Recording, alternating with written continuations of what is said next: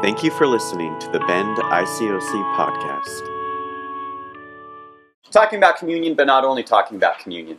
So, the whole month of September, we're, we're going to touch on some of those teachings, talk about how we can commune more deeply with Jesus, how we can practice that in the house church. But we also want to make it applicable for today. We also want to preach the gospel. We also want to meet the needs of the church. So, it's going to be a combination of that throughout the month.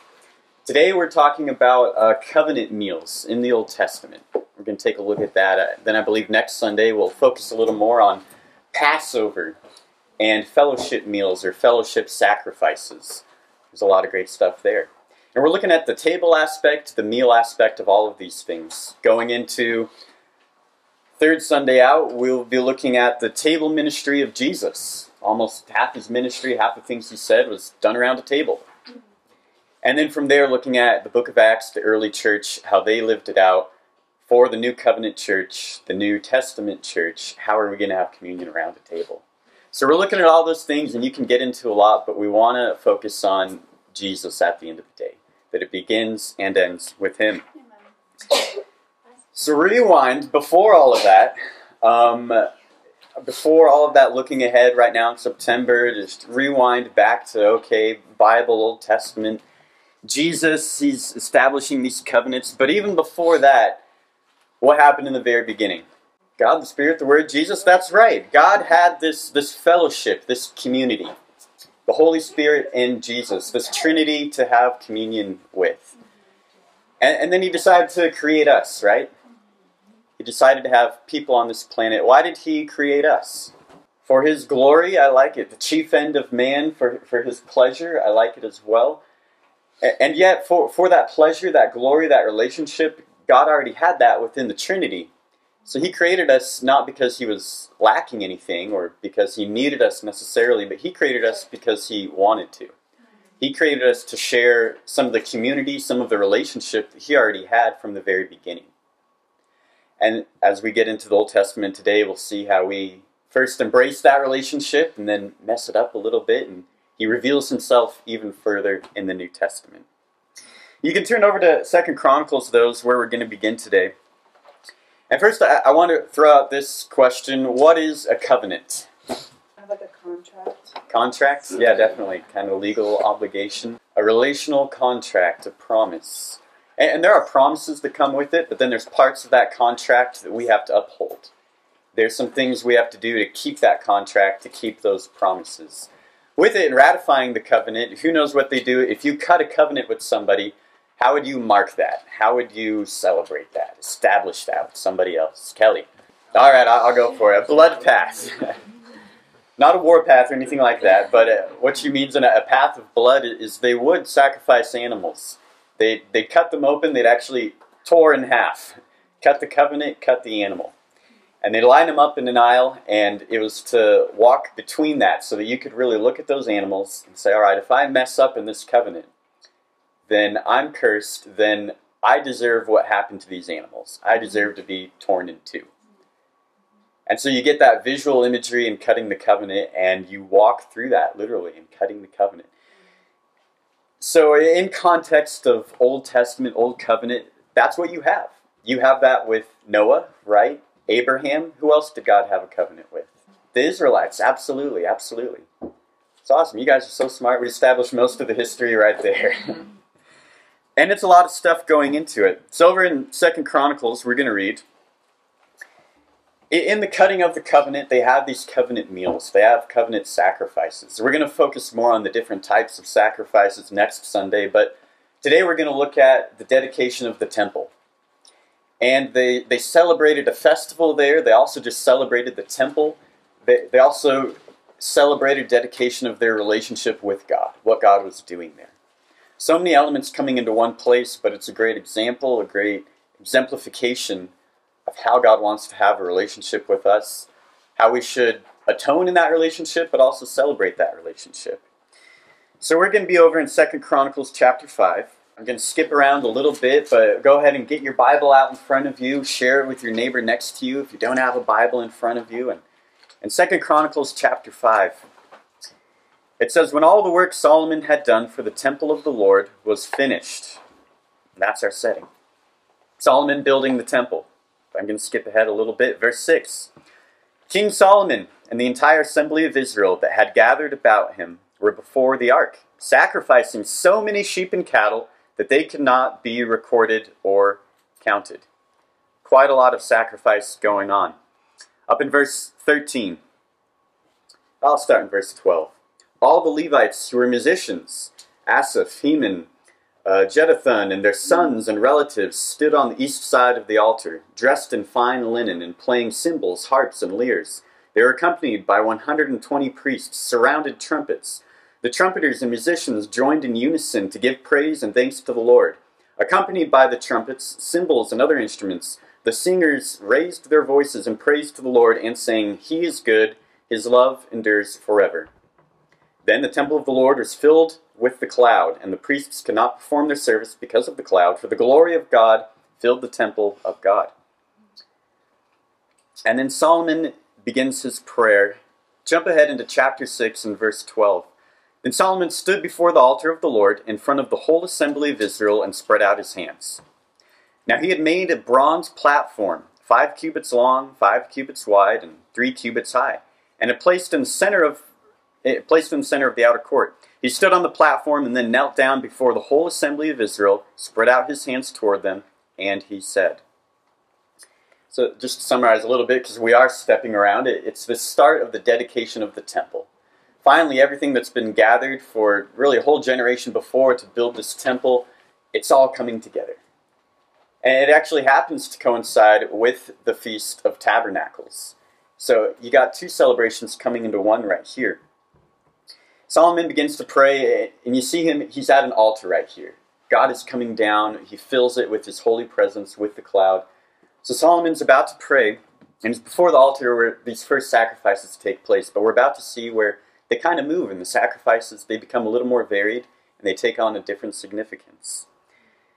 In chapter six, verse eighteen, but really, will God really dwell on earth with humans? The heavens, even the highest heavens, cannot contain you. How much less this temple I have built? Yet, Lord my God, give attention to your servant's prayer and his plea for mercy. Hear the cry and the prayer your servant is praying in your presence. And Solomon continues throughout chapter 6 that this is a place for God to hear our prayers. For those who have separated themselves from the world, also not only Israelites, for those who are exiled into Israel, for those who are foreigners, to come to this temple that God may hear their prayers, that he may hear their atonement, that they may sacrifice on this altar. All right, chapter 7 is where we're getting into the meat of it. When Solomon finished praying, it's quite a long prayer, fire came down from heaven and consumed the burnt offering and the sacrifices, and the glory of the Lord filled the temple. The priests could not enter the temple of the Lord because the glory of the Lord filled it. When all the Israelites saw the fire coming down and the glory of the Lord above the temple, they knelt on the pavement with fear, their faces to the ground. They worshipped and gave thanks to the Lord, saying, He is good, His love endures forever just to slow it down right there, what other time do we see in the Word that this fire from heaven heaven comes down on earth? Pentecost? Yeah, the, the New Covenant church, right? Church we're in today. Yeah, exactly. Pretty cool.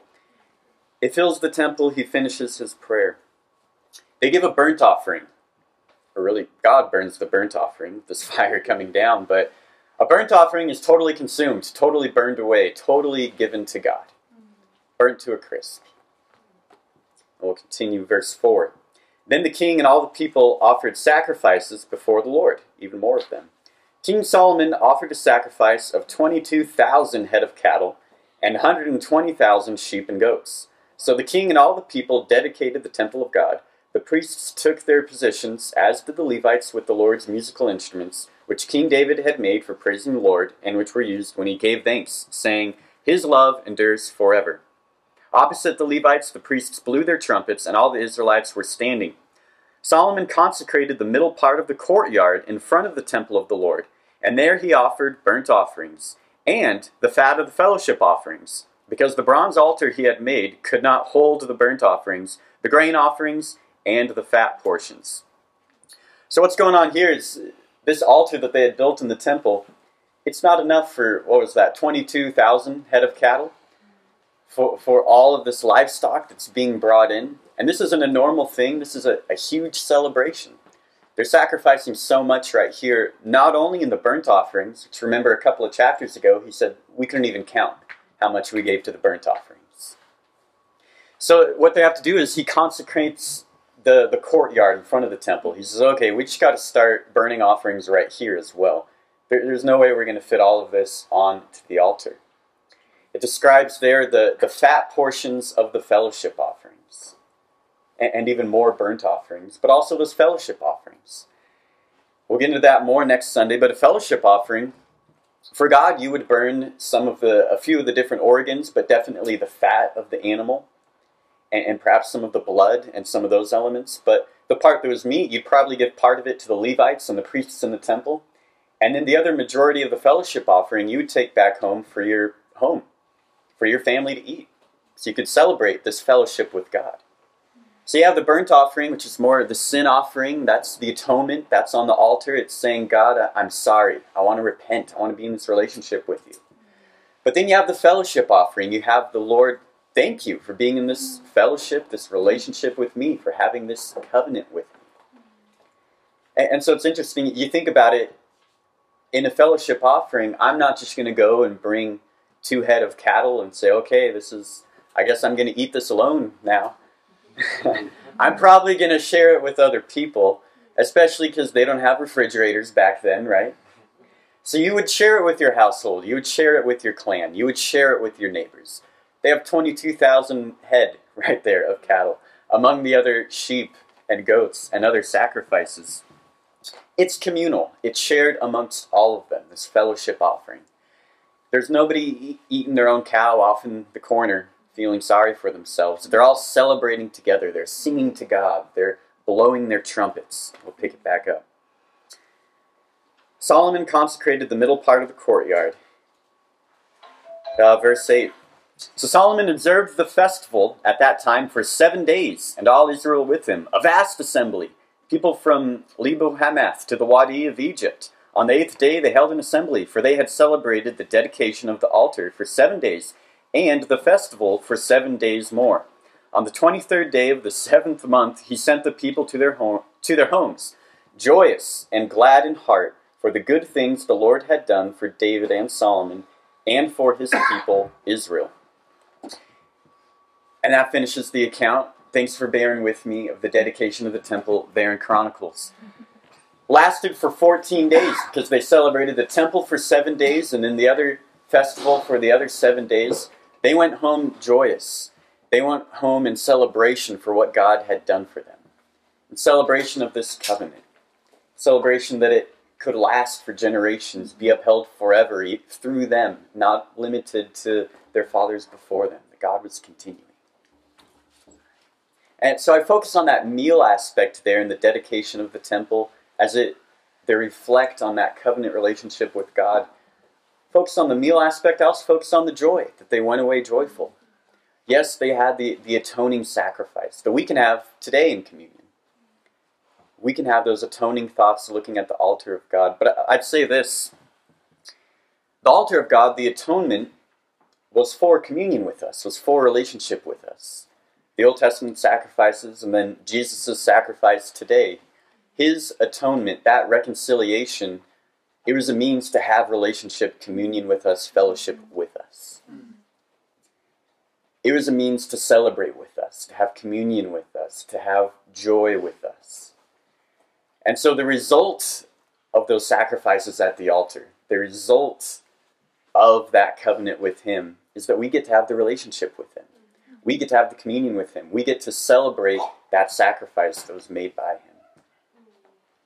And, and so sometimes we can reverse that a little bit where we go, okay, it, I want to focus on the altar and I almost want to replace the fellowship part and re- replace the, the Thanksgiving aspect with, I feel like I need to focus entirely on atonement to get back to what Jesus already did for us. And I'll get into that later, but we want to obtain our own righteousness to feel righteous before Jesus. Amen? Mm-hmm. So they rededicate the temple. Temple is destroyed, unfortunately. As joyous as that was, they're brought into captivity. Hundreds of years, generations, they come back, right? over in the book of Ezra, this, this is a much shorter account. In fact, I'll ask a volunteer to read. Who wants to read Ezra chapter 6, verses 13 through 22 for us? Then the people of Israel, the priests, the Levites, and the rest of the exiles, celebrated the dedication of the house of God with joy. For the dedication of this house of God, they offered a hundred bulls, two hundred rams, four hundred male lambs, and as a sin offering for all Israel, twelve male goats, one for each of the tribes of Israel. And they installed the priests in their divisions, and the Levites in their groups for the service of God at Jerusalem, according to what is written in the book of Moses. Verse 19 On the fourteenth day of the first month, the exiles celebrated the Passover. The priests and Levites had purified themselves and were all ceremonially clean. The Levites slaughtered the Passover lamb for all of the exiles, for their relatives, the priests, and for themselves. So the Israelites who had returned from the exile ate it, together with all who had separated themselves from the unclean practices of their Gentile neighbors, in order to seek the Lord, the God of Israel. For seven days they celebrated with joy the festival of unleavened bread, because the Lord had filled them with joy by changing the attitude of the king of Assyria, so that he assisted them in the work on the house of God, the God of Israel context here in, in rebuilding the temple, what's the atmosphere? What's their emotion? What are they feeling? What are they going through, Max? They are. Uh, it's a mix of emotions. I mean, they definitely Yeah. got blessed um, by being able to rebuild the city. If, if you guys don't know the story, uh, they were sent into exile, and then Nehemiah was uh, the cupbearer of the king. And at one one day, he was led by God, feeling bold, and asked the king, "Can we? Can I send my people back to try and rebuild our our city, rebuild our uh, home?" Yeah. And so the king said yes, and then gave him all the provisions to do so. So they went and they, they tried to rebuild it and see like had a lot of oppression from just the surrounding countries and everything. So as they're going, they're like, "Well, we're glad to be here." They've had a lot, like they've worked hard for this. This is uh, something that's really been in in the making. Yeah. Yeah, that's the context and mixed emotions. Exactly right. Exactly right. Just was this temple as big or grand as the temple that had come before it? No. And we even saw in the, the number of the sacrifices, they don't have all the resources that they had Yeah. to even sacrifice and give to God, but they still give to God. They still Wow. sacrifice what they can. It says they celebrated the dedic- dedication of the house of God with joy. Mm-hmm. And, and yes, mixed motions says they also took up a sin offering. They also had that sacrifice, but then they dedicated the temple with joy. And later on, they, slaughtered the Passover lamb. Now, Passover, what's some of the emotions that go into Passover? What's the context of Passover? In celebration, in Kelly said the experience with God. When they celebrate Passover, they would recount Passover. They'd go through Passover. They'd recount the story of Passover, how God delivered them. And it was an experience with God. Yes, it was a remembrance, but it was also relationship in context. It was also, wow, this is what God did for us.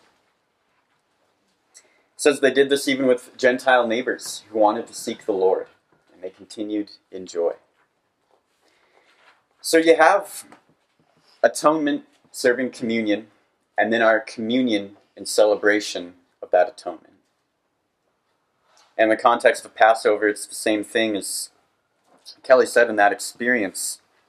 Our covenant partnership with God, we fulfill our commitments, and yes, He gives us His promises, but did the Israelites, or did we in the Old Testament, always live up to these covenants?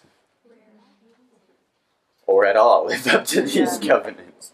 No, so that's a big problem, right? Mm-hmm. We can never obtain our righteous end of that contract, right? Amen? Yeah. No matter how hard we tried, right? So if we turn to the New Testament, I think we find a few answers. Let's turn over to John 6. Jesus fulfills all of these covenants mm-hmm. through many different prophecies, actually. He becomes the one they're looking for. When Abraham, when Noah, when others could not fulfill this covenant, Jesus took actions to exemplify and say, hey, I- I am the fulfillment that Abraham failed at, that others had failed at. And ultimately, I'd say this about the Old Testament, about the Israelites it's It's difficult to be in relationship with someone, to be in covenant with someone if you don't really know them, right? Or if you just have a, a guilty, sinful feeling relationship with them, right? If you're only giving these burnt offerings and sin offerings, if you never have the celebration, or I'll say the grain offerings and the fellowship offerings, it can be a little difficult. So God gives further revelation and a new covenant in Jesus. Amen. John chapter 6.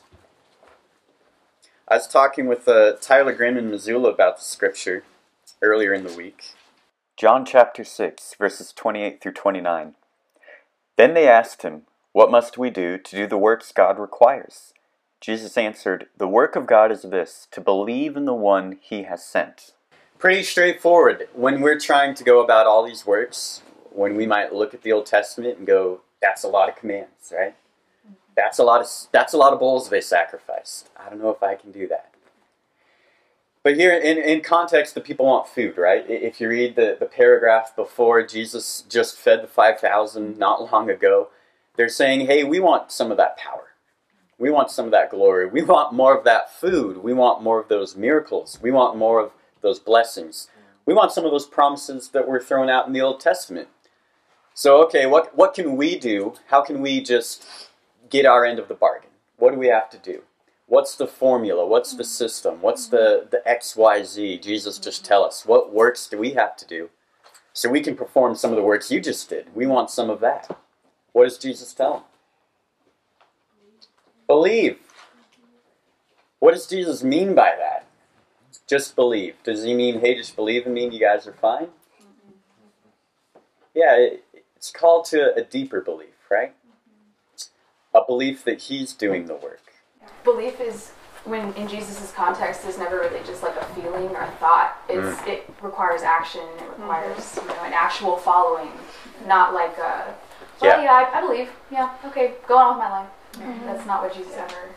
An actual following. I, I think the closest two English words I'd attach to it is a trust and obey type of mm-hmm. belief. Trusting and obeying in Jesus, but actions will follow. And, and it's not reversing that. It's not the actions to get to Jesus or the works or, hey, what works can I perform to obtain what you have, Jesus, or to be in relationship with you? No, we should focus on Jesus, and then the works will be second nature to us the actions will become second nature. It'll flow from that. The burden will be easy. This past week, I, I kind of fell into, well, I'll call it rut, uh, or discouragement, or so many different things. Uh, you know, I should be vulnerable. It was all those things. It was me saying, hey, what works can I perform? What works do you require for righteousness? Because I, I feel like all these problems arose. We were, um, we were meeting at a coffee shop, and then they said, hey, too many of you aren't buying coffee, so you can't meet here anymore. So we had to start meeting on the grass. And okay, okay, roll with the punches. And we had park service a week ago, and um, another ch- there's a mix-up in the reservations, so then we had to meet on the grass there too. It's like okay, okay, roll with the punches. And then uh, our neighbors over at the Rainier home, we were throwing too many parties, and they had a noise complaint and a parking complaint. And we said, oh no, and so our property management got mad at us, and I said, okay, roll with the punches, but felt like there's all these things to run after, all these things to do, all of these things to veer off on where I wanted to go and do the work and figure it out and kind of rely on my own strength and kind of get burnt out on that even rather than relying on God. Mm-hmm. Can I get a volunteer to read really quickly 1 Corinthians chapter 3 verses 10 through 11. By the grace God has given me, I laid a foundation as a wise builder, and someone else is building on it, but each one should build with care. For no one can lay any foundation other than the one already laid, which is Jesus Christ. It was, amazing to me how quickly, even this week, and, and even feeling overwhelmed with, okay, I gotta, you know, plan a midweek Sunday sermon, just some ministry things like that, have a D time here or there. But it was amazing to me how quickly I could veer off of the foundation of Jesus onto all these other words, onto wanting really to go back to the law, back to my flesh, rather than trusting in Jesus, wanting to have a self sufficiency, saying, hey, I can do the work, I got this one. But we can't have that foundation. And you know, I think it's very relevant as we start the church here in Bend, as we, we look at how they started these temples of the Lord and how they rededicated the temple. They started it in celebration and communion with one another and deep relationship with God, we really need to focus in on that deep relationship with Jesus. And, and I, I definitely faltered there this week, not focusing on that deep relationship with Him. And, and so Tyler Grimm and I were speaking on that passage in John chapter 6 and really said uh, what we're called to do, what we're called to call people to do in our, in our churches, is to repent of our repentance. That's Tyler, and I really like it. And I say, if you were left thinking one thing today, repent of your repentance. What I mean by that is we often think of repentance and say, okay, I'm going to repent.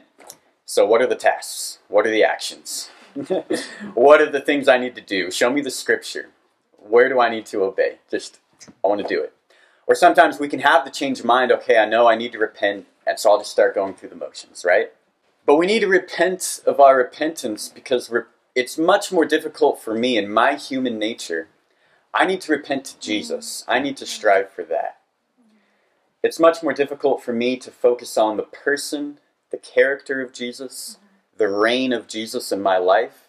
It's much more easy for me to go to a system, to go to what do I need to do, rather than what is Jesus already doing and how can I partner with him?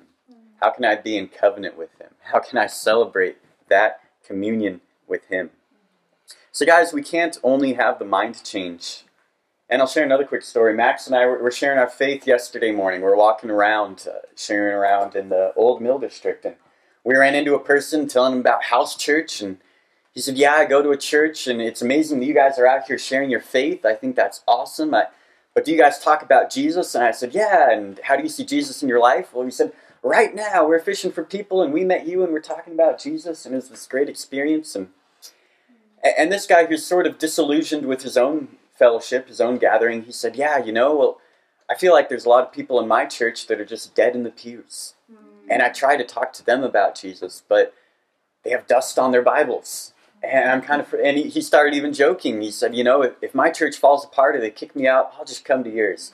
and um, you don't often hear that from people in other churches, but he had some great thoughts. I said, Yeah, well, we love being in discipling relationships with one another, but mostly having that discipling relationship with Jesus. That's what we're calling each other to. So it's amazing we got to have that interaction and say, Yeah, we're not dead in the pews or dead to our works or dead going through motions. And I hope our church never gets there. I hope we can always have an element of being small like this being close like this with one another and close with Jesus. Mm-hmm. Start out the church here in Bend. Thank you guys for hopefully being inspired a little bit by this lesson today of where we can focus on our atonement, but also the celebration of that atonement. Just in looking at the meal aspect of these covenants, of these mm-hmm. temple dedications, of that Passover. And then the good news of what Jesus came to give us today. Believing in that good news, believing in Jesus. Amen. Thanks, guys. Thanks for listening to the Bend ICOC podcast.